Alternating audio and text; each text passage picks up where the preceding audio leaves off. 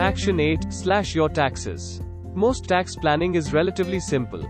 You're probably doing a lot of things right already. What is tax planning? The purpose of tax planning is to ensure tax efficiency. Tax planning is an essential part of an individual investor's financial plan.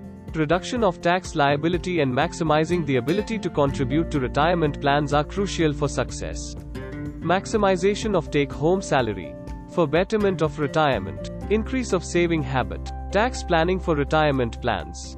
According to the Indian laws, there are quite a lot of options provided to the taxpayers for deductions and concessions by which their tax liability would be minimized.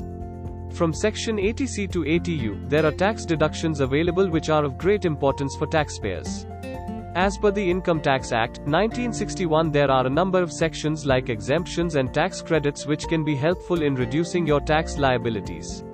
Calculation of gross taxable income.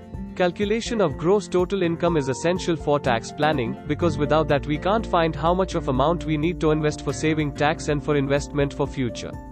There are various head under which we earn income on which tax is applicable at the prevailing rate. Gross taxable income equals income obtained from different income heads equals income from salary plus income obtained from house property plus income obtained from profits and gains plus income from long-term capital gains and short-term capital gains plus income from other sources. Check out various tax savings investment avenues in the A-book. Action step number 8 Consider calling a tax accountant. Again, there's no worksheet for this step.